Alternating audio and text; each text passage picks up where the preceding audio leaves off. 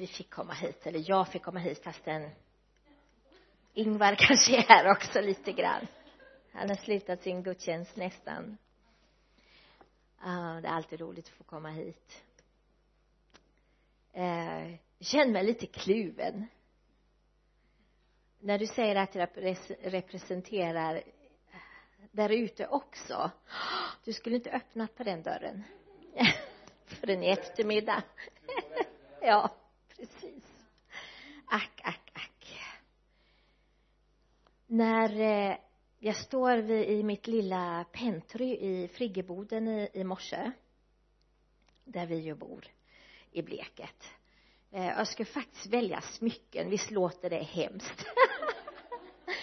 Jag har en liten sån här pouch eh, med några smycken i. Och så, så står jag och tänker liksom, ha... Jag har nämligen ett smycke som är en, en kungakrona. Både för öron och, och för halsen då.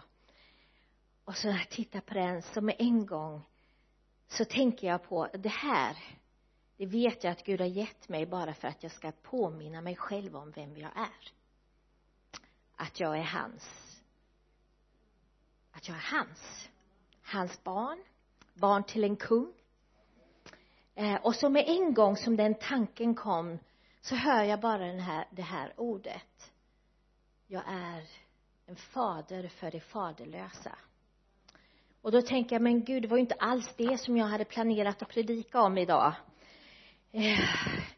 Men jag bara kände det där, bara, det bara kom och det bara liksom upprepades igen och igen och igen. Jag är en fader för det faderlösa. Och jag har levt mycket i det här. Jag bollar med Gud. Vad är det som händer i Sverige? Och, och, och eh, jag lider med mitt fosterland. Över bränderna, över utveckling, överhuvudtaget. Eh, som känns som bara eh, det är en rutschkana utför. Och, och jag sörjer. Eh, Medan känns som vissa lever i förnekelsen. Åh, oh, vi är på väg till det bättre, vi är på väg till det bättre. Så kan jag inte se det. Och jag tänker, vad är, vad är vår uppgift som Guds folk? Och jag vet, det har varit bönupprop för Sverige på många håll, många kanter. Bön har liksom eh, kanske blivit eh, vanligare än vad det var under många år. Um, så känns det ändå som, ja, jag kommer till det, men det faderlösas fader, ja, så jag måste börja med det, för jag känner att det är ett budskap kanske till någon. Psaltaren sextioåtta,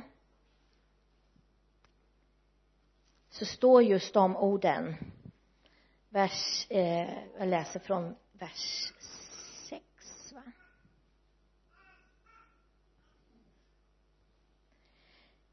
Gud i sin heliga boning är de faderlösas fader och änkornas försvarare. En Gud som ger de ensamma ett hem och de fångna frihet och lycka. Men de upproriska måste bo i en öken. Varför slängde David in den biten? Jag läser det en gång till. Gud i sin heliga boning är det faderlösas fader och änkors försvarare. En Gud som ger de ensamma ett hem och de fångna frihet och lycka. Men de upproriska måste bo i en öken. Jag, bara, jag ska bara tala lite grann om det här. Gud, hjälp mig. Eh, vi jobbar mycket med de faderlösa, med de faderlösa barnen, okej. Okay. Men det är inte därför, för jag, som, jag, som jag känner att det här slog an så djupt i mig i morse. Jag står där och tittar på de här smyckena som talar om vem, vem jag är. Jag är hans barn. Du är hans barn och du har en far.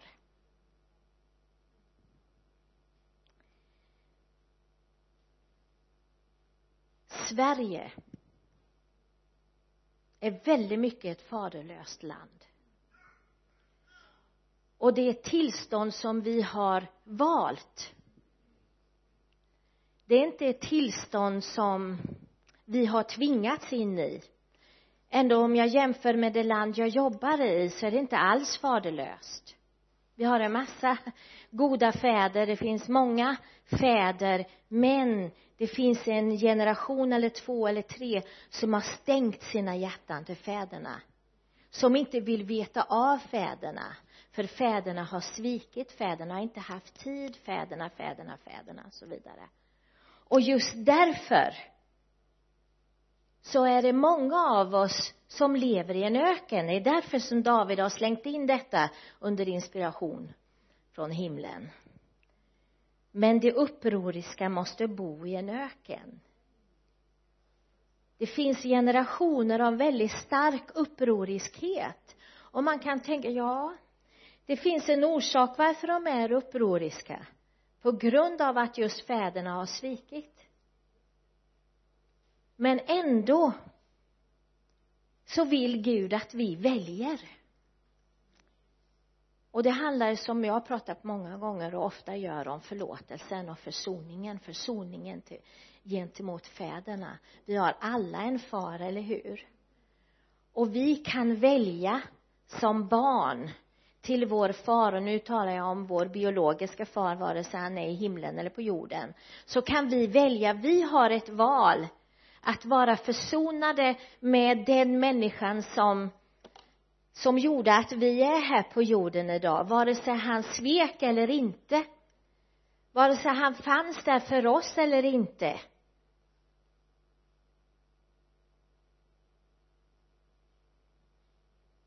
Men många av oss har faktiskt valt att inte hedra. För vi tycker inte att de är hedervärda. De var inte så där som vi ville att de skulle vara. Eller de fanns inte där för oss. Så vi hedrar inte. Vet ni, det är ett ord som nästan inte existerar idag. Respekterar, värdar, ärar. Det stuket. Vi kan säga, om vi vänder på det så kan vi säga så här. Vi bryr oss inte.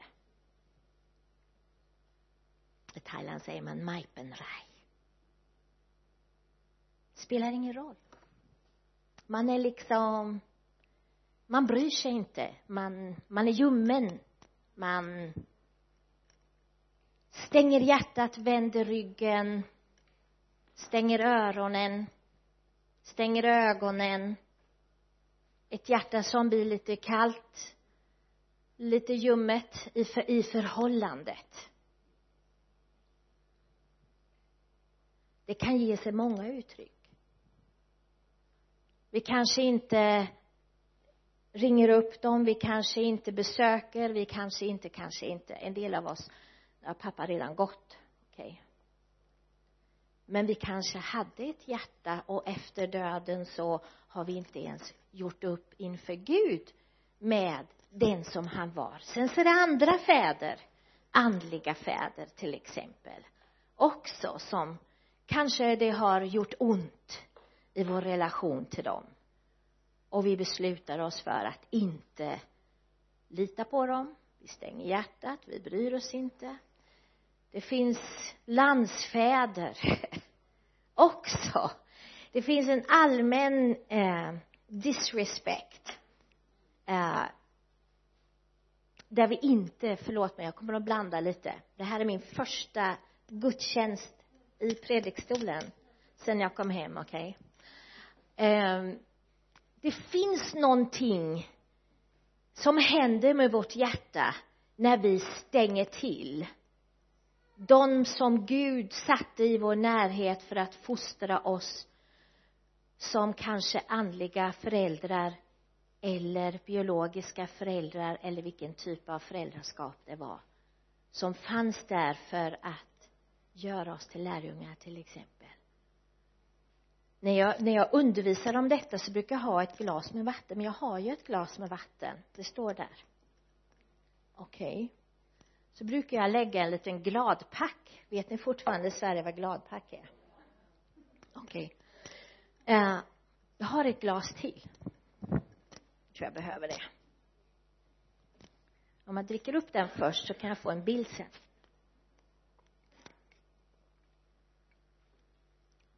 Så här gör vi. Det här är ett hjärta. Det här är ett hjärta som är upproriskt. Men det upproriska måste bo i en öken. Här är det torrt. Riktigt torrt.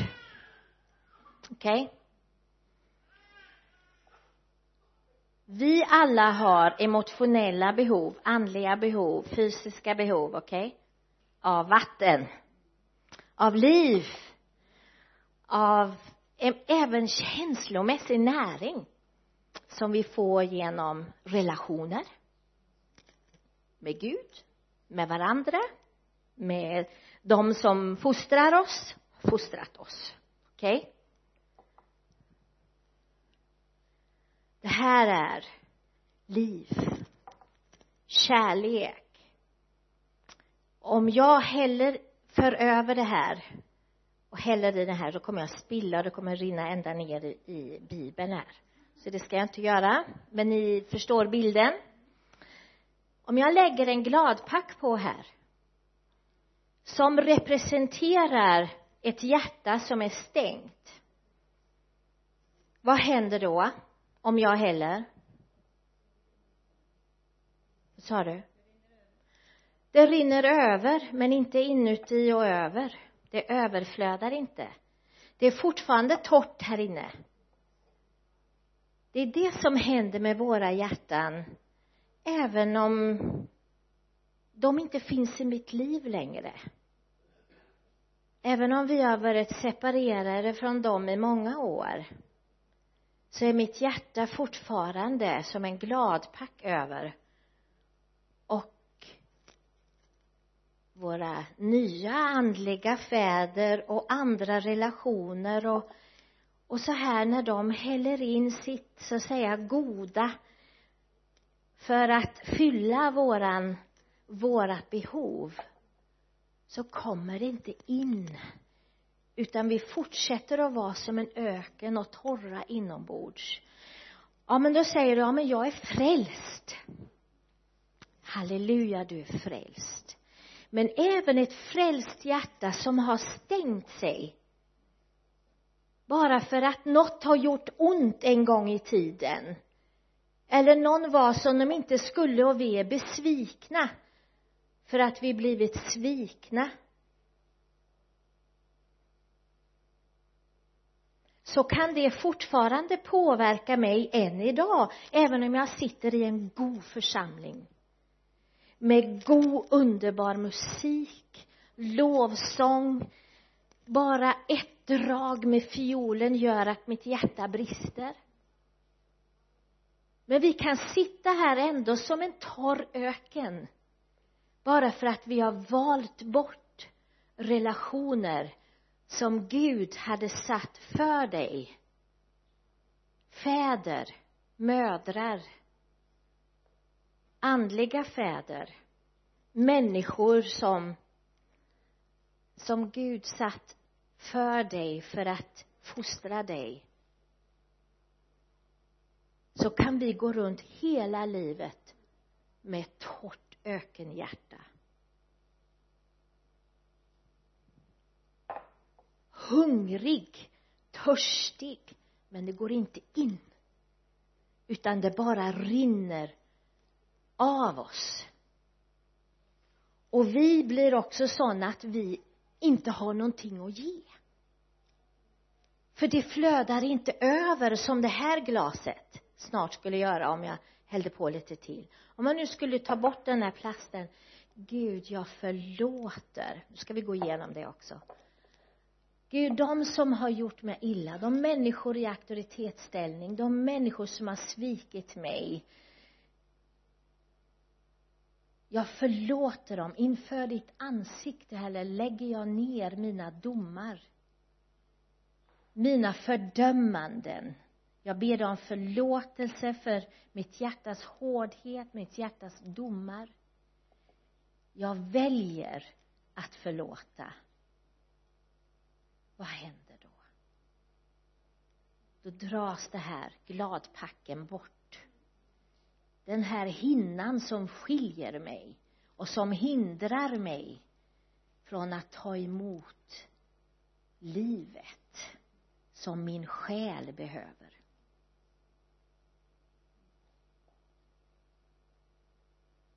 Det där sista liksom som blockerar. Jag har mött många kristna som säger jag har aldrig upplevt vad Guds kärlek är. Jag vet att den finns. Jag vet att Gud är kärlek. Jag har mött sådana som har varit frälsta i massor år. Men de kan inte tala om för mig att de har upplevt sig älskade utav Gud. Den djupa kunskapen finns inte där. Och när man går till botten och frågar varför, så är det ofta i en relation ett svek. Man valde att stänga hjärtat. Förlåtelsen, försoningen är nyckeln. Även om de redan har gått hädan. Det är livsviktigt för att du och jag ska bli överflödande kärl. För att vi ska ha någonting som rinner över. För det, rinner, det här glaset rinner annars aldrig över. Det finns ingenting att hälla ut.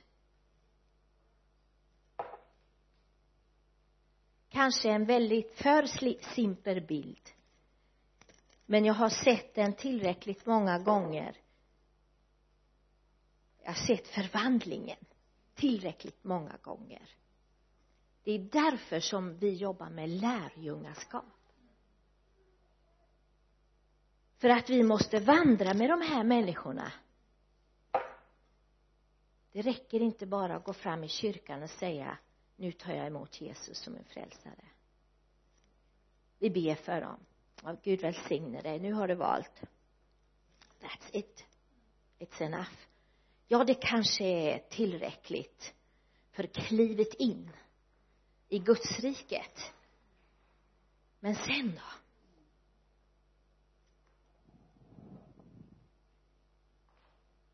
De kan stå här som en symbol.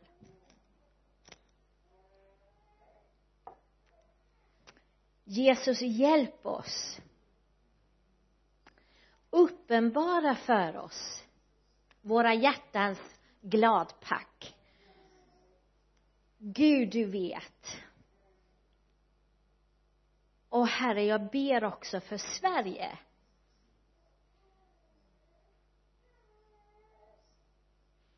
Det finns så mycket av faderlöshet. Det finns så mycket öken i vårt land. För att man har vänt ryggen till den äldre generationen, till de som var fäder, till de som var mödrar, till de som är fäder, som är mödrar. Far, jag vill stå här och stå i gapet för fäder och mödrar som har svikit sina barn. Som inte har varit det vi skulle vara. För att vi inte har sett. För vi inte har gett det som vi skulle ge. Gud, förlåt oss. Herre, jag ber om en försoning mellan de yngre generationen och den äldre generationen. Så att det här landet kan helas. Så att det här landet återigen kan få uppleva att din hand, din beskyddande hand kommer tillbaka över det här landet. Att regnet får komma som det ska. Gud, vi ber om ett helande över det här landet. För jag vet att vi alla är ansvariga. Vare sig vi är barn eller fäder. Så är vi ansvariga. Och som din församling. För när ditt folk ödmjukar sig och ber och vänder om.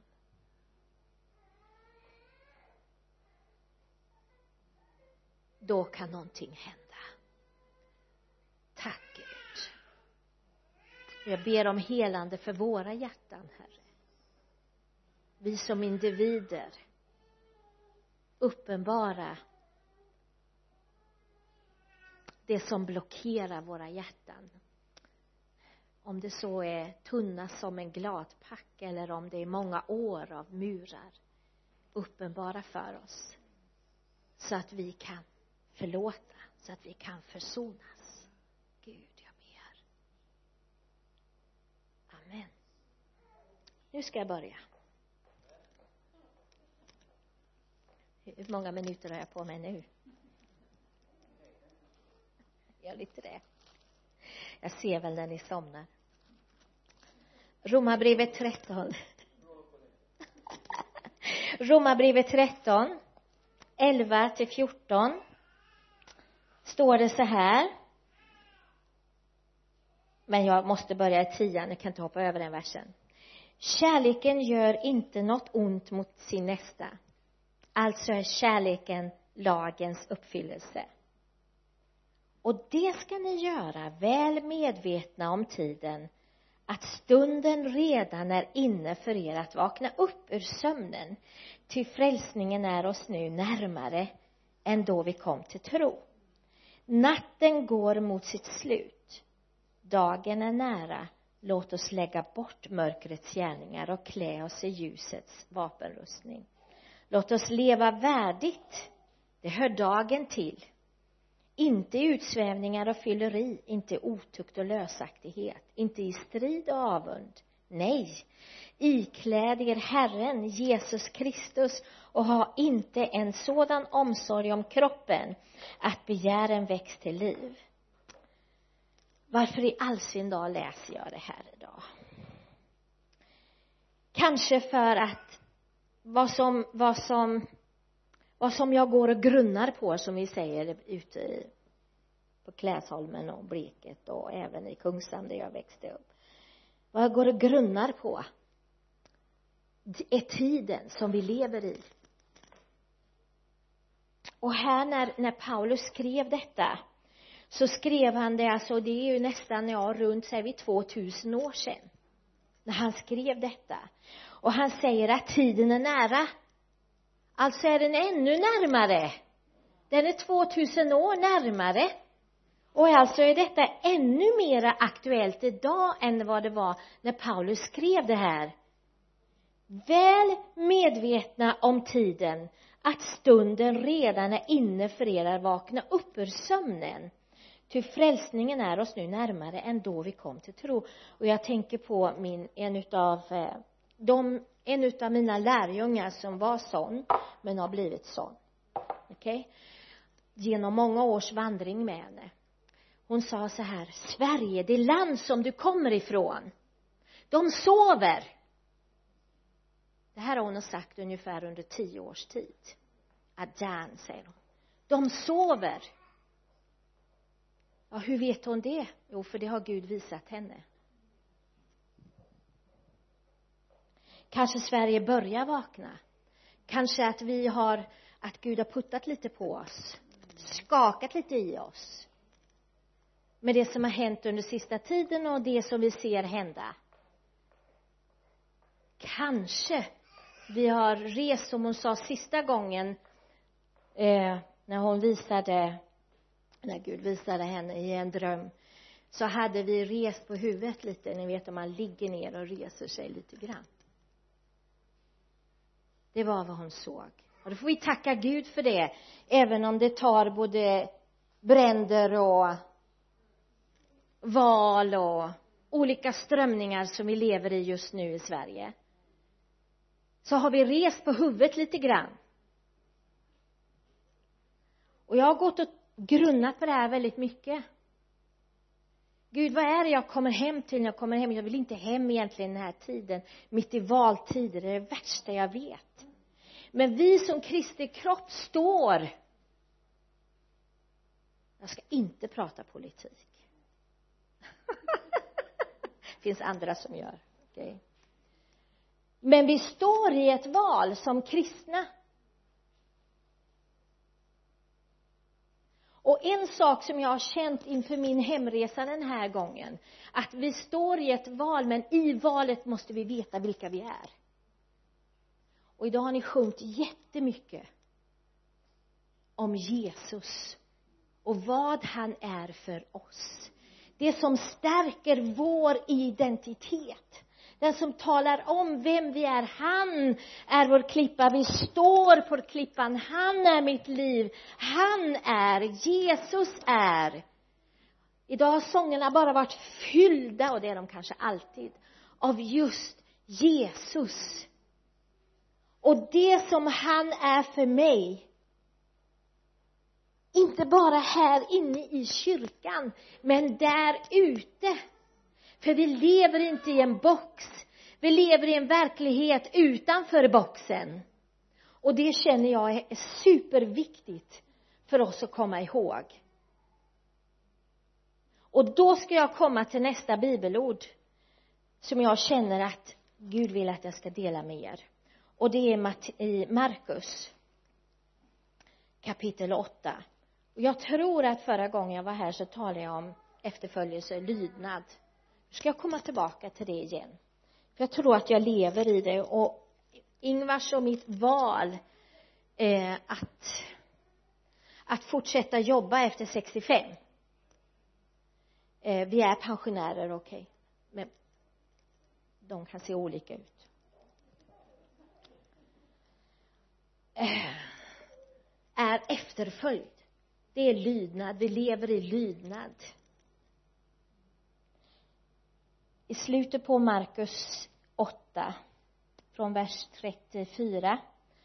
Han kallade till sig folket och sina lärjungar och sa till dem: om någon vill följa mig skall han förnäka sig själv och ta sitt kors på sig och följa mig. Jag ska fortsätta läsa, men jag vill bara säga här. Det här med korset gillar vi inte. Ingen av oss gillar att ta det här korset. Men jag känner att idag har vi ett val. Och det är att ta korset på oss. Med en ny medvetenhet om vad det kommer att innebära. Idag finns det ingen annan väg att det blir korsets väg. Följa Jesus utan att skämmas för att följa honom, eller så är vägen bara utför. Det finns ingenting annat. Jag tror att Sveriges kristenhet står inför det mer än någonsin. Vem är du? Vem är jag? Jag är hans. Jag följer honom. Hans namn är Jesus. Min far är Gud. Gud i himmelen. Himmelens Gud. Den högste. Den störste. Den ende. Det är min Gud.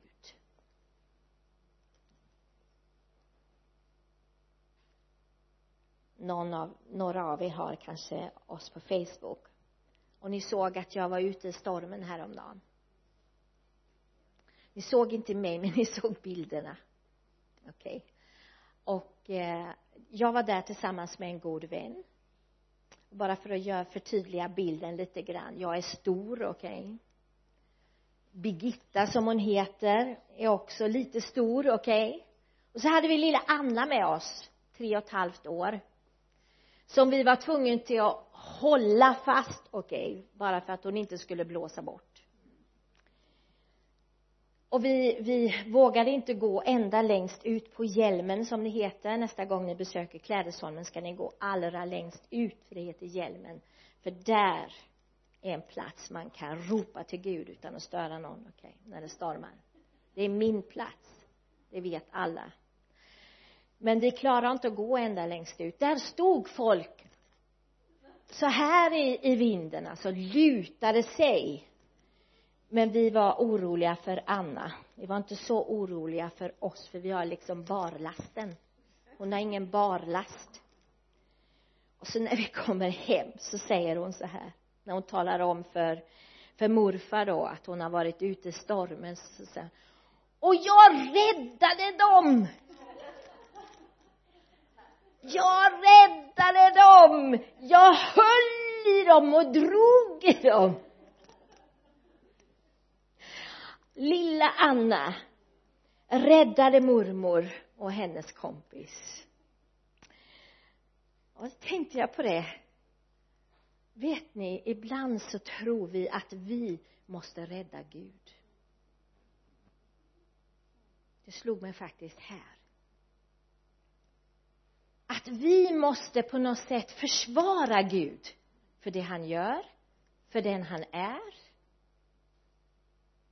Vi är som lilla Anna och tror att vi ska rädda Gud. Mm, det är teologiskt svårt nu. Men i vår enfald, i vår barnslighet, så tror vi ibland att det är liksom mina krafter som håller Gud på plats här.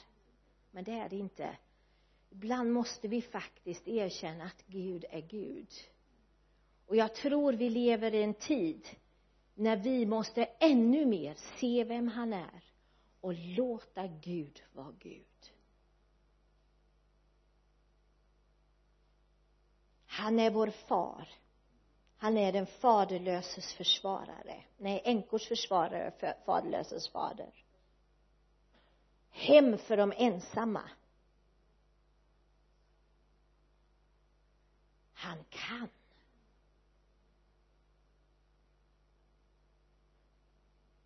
Jag tror att många gånger vi har sänkt Gud. Och vi är så rädda för människor. Jag tänker på det här ordet.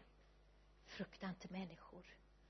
Frukta honom som kan kasta oss i fördärvet. Det är honom vi ska frukta. Det är honom vi tror på. Och under de sista par månaderna så är det just ett bibelord eller ett ord som kommer till mig nästan var jag öppnar Bibeln, och i vilket språk jag än tittar eller läser i Bibeln så handlar det om vår trolöshet. Och ni trolösa, och det här kom till mig igen här. Ty den som är rädda sitt liv ska mista det, men den som mister sitt liv för min och för evangeliets skull, han ska rädda det. Vad hjälper en människa om hon vinner hela världen men förlorar sin själ? Vad kan en människa ge utbyte mot sin själ? Den som skäms för mig och mina ord i detta trolösa och syndiga släkte, för honom skall också människosonen skämmas när han kommer i sin faders härlighet med de heliga änglarna. Jag tänker på en muslimsk tjej från Afghanistan som kom eh, till Dhaka. Detta är ju för länge sedan, för det är ju länge sedan som vi var där, som ni vet. Vi lämnade ju nittonhundranittio. Eh, hon flydde alltså ifrån Afghanistan och valde Bangladesh. Det är ju mycket märkligt.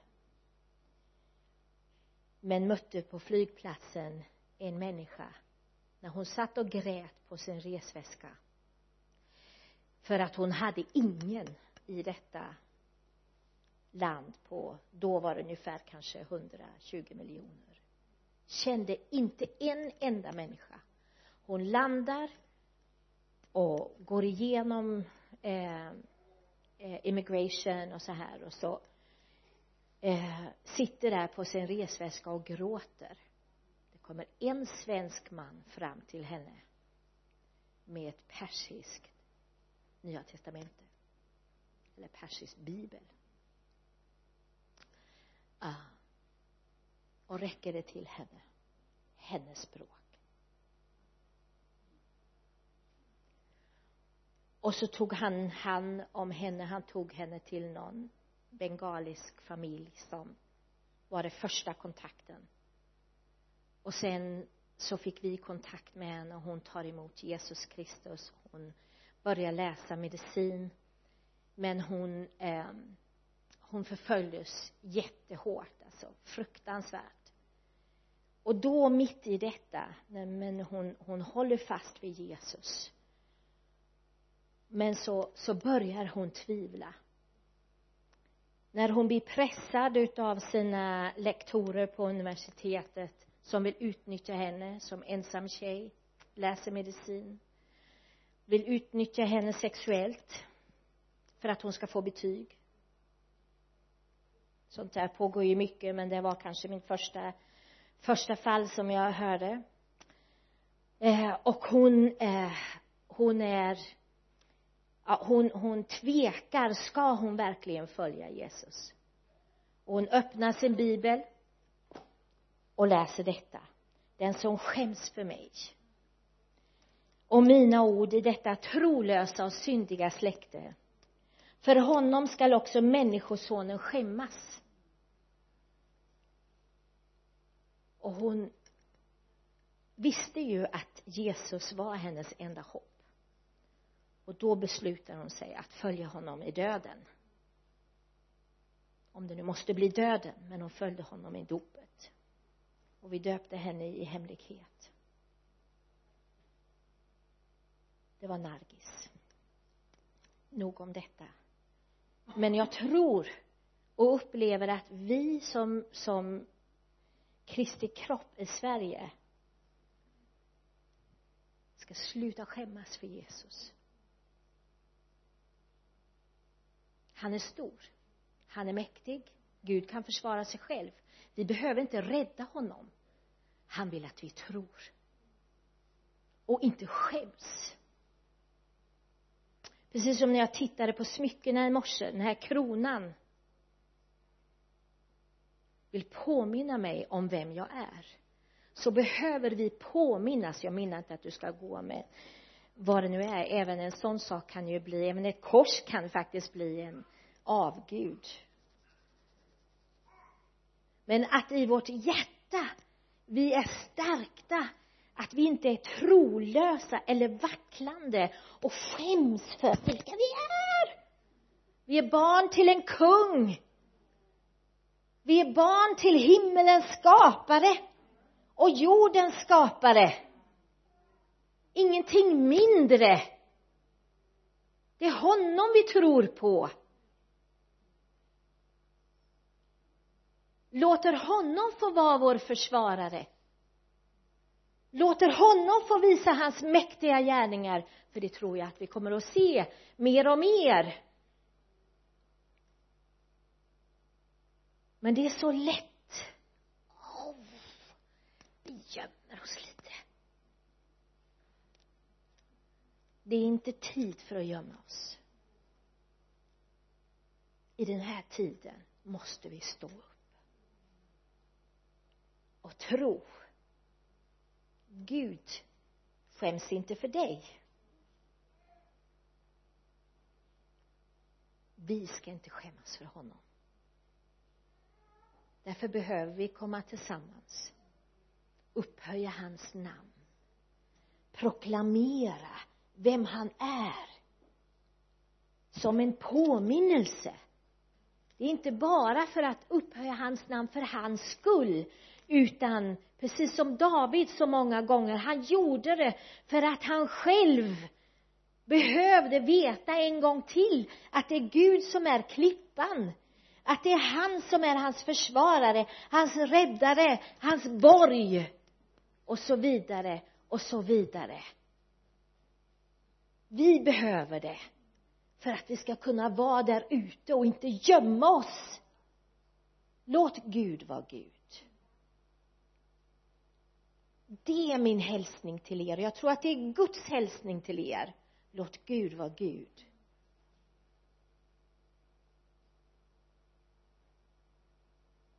Om vi skäms för honom så skäms han. För oss. inför Faderns härlighet. För honom skall människosonen skämmas när han kommer i sin faders härlighet med de heliga änglarna. Usch, vilka tuffa ord. Jag vet att det sitter hårt. Men jag känner att nu måste vi välja. Nu måste vi välja.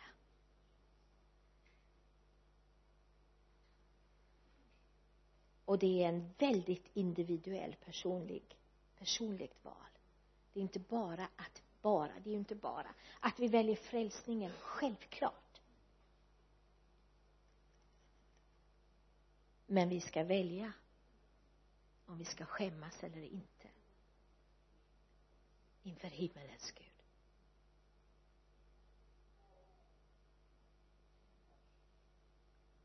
Vi bär honom, det som det stod i Romarbrevet. Vi är iklädda honom. Ljuset, livet, ordet, kärleken, medömkan. Vi är omslutna, uppfyllda, iklädda honom. Låt det vara din stolthet. Låt han, Jesus, vara din stolthet. Han kan försvara sig själv. Tack, Jesus.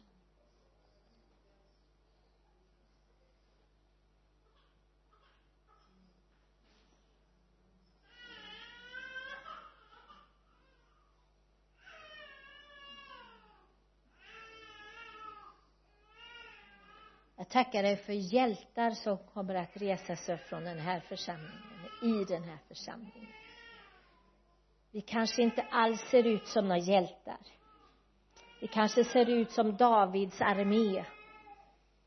I all vår urselhet och ynklighet och svaghet.